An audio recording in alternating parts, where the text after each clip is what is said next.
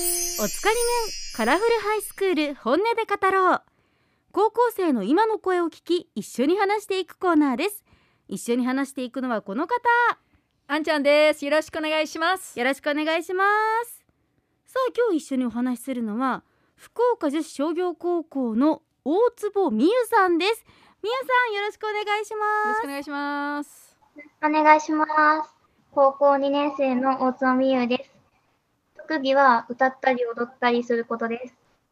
よろしくお願いしますます。お願いします。すごいですね歌ったり踊ったりアーティスティックねえ、いいよね。えなんかこう部活動とかでやってるんですかいや、歌は好きで歌ってるし、ダンスはもともと習い事でしてました。そうなんだ、うんえ歌はどういう系の歌を歌うんですかよえなんかもうジャンルとかあんま考えずに自分があこの曲好きだなと思ったら歌うようにしてます。へえやっぱりその音楽、その音音楽、それか歌詞とか、なんかどっちも注目するんですか。えー曲調の方が結構私は気にしたりしてます。あーすごいですそねうでもなんかこ考うえますね表現するのが得意なんでしょうねそうなんですよね。じ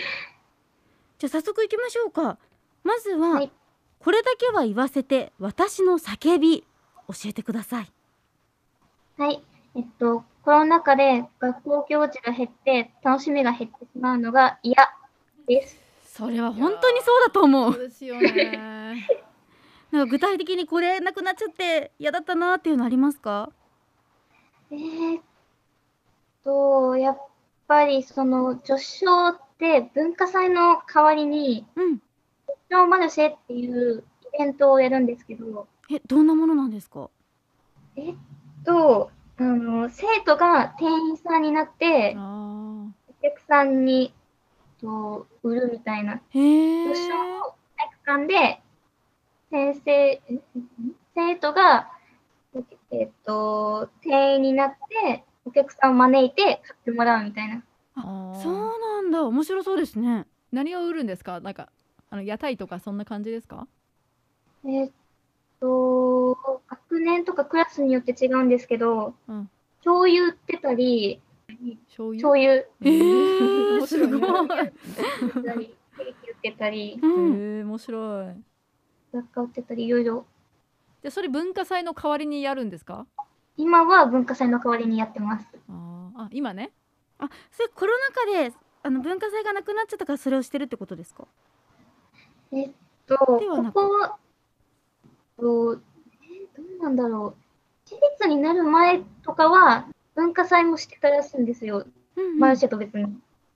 でもなんか私立になってから、文化祭がなくなって、マルシェ単体になったっていう話だけど、結局どうなのかがちょっと私には分かんなくあてー。うんまだちょっと混乱してる状態ですよね。あーなるほどねそこでもそのマルシェもコロナ禍でちょっと難しくなっちゃった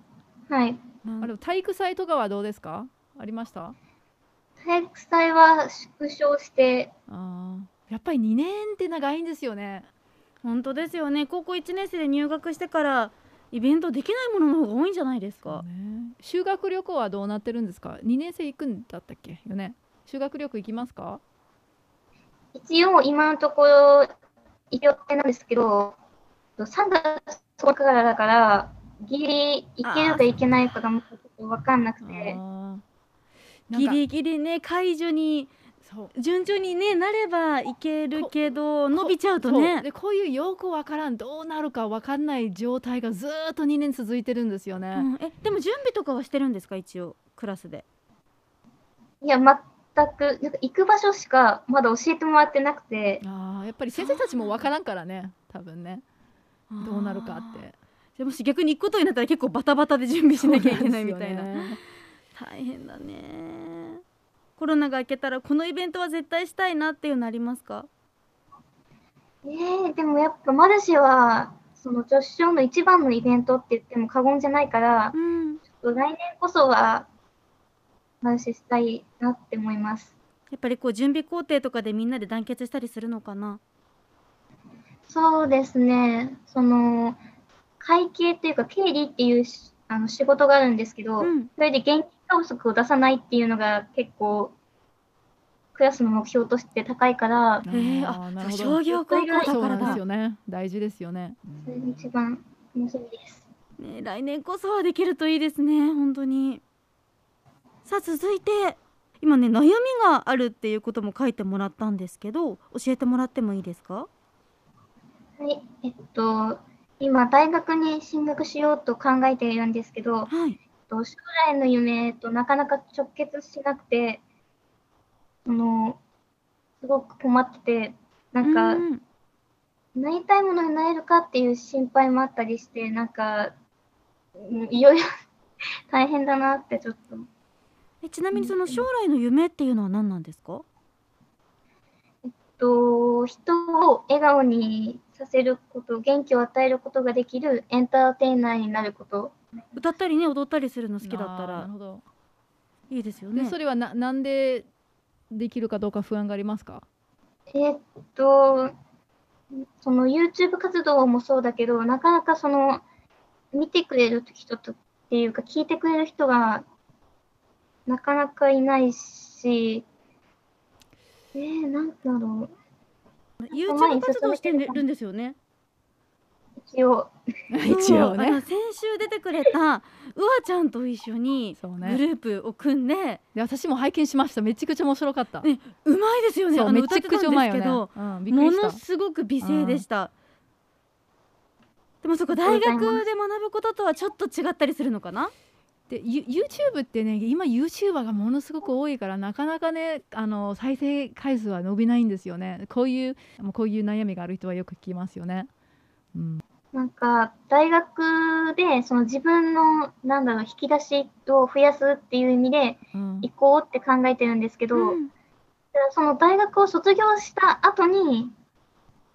そのやりたいことを諦めずにそれに打ち込めるかっていうかその大学卒業してしまったらやっぱりそのもうい一大人だから働かないといけないし、うん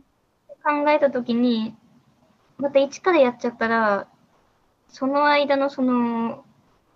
なんだろう生活がちょっと苦しくなるかなとかもあったりしてなるほどね、確かに。聞私はねあの面白いこと聞いたんです聞くきたい。なんかしあのあの仕事を通して嫌じゃないことすあの好きなことをした方がいいって言われたことがあって、そして本当に自分の生きがいとか自分のパッションをなんか副業としてした方がいいそういうふすあのあのそういうことをすると本当に幸せになれるって聞いたことがあります先週うわさんが本業そう公務まさ員にで、まさにこ副れ業がね、そう歌い手さんとか YouTube 活動って言ってましたもんね。だからもうそういうことをするとうしあの安定してる給料が入ってきてで毎日好きな仕事とか嫌じゃない仕事をやってで食べていけるけどでもその自分のあの暇な時間とかねあの副業とかあの趣味として自分の本当にやりたいこととか生きがいになってることをやってみて自分のあの夢をあのあの追うことが一番幸せになるって聞いたことがあります。どうですか鈴井さんいやでも今本当に人気の YouTuber さんって。大体こうもともと違う職業ついていて、二足のわらじで YouTube やってて、YouTube が人気出てそっちを本業にするとかって結構いらっしゃるじゃないですかそうなんですよねその時もその前職で学んだこととかを生かしたりとかしてそうだからなんかその一つに絞らなくてもいいのかなっていうのは私もすごくうん思います、ね私も思いますすだからねそういうことは今はし心配しなくてもいいと思うんですけどねもう自分のなんか好きな YouTube 活動をずっとやってもうねもうコツコツやあのあの頑張ってでまあまだに10 17かなまだまだ時間があるので、まだねあだから大学ってあの私も大学生していたんですけど時間が結構ねたっぷりあるんですよあーだからありますよね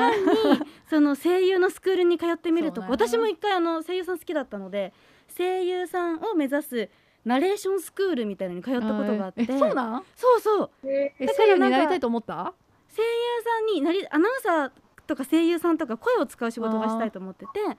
てであのその習い事として通ってたんですけどだから本当大学生の間も勉強も頑張りつつその将来のねあの副業の方本当にしたい方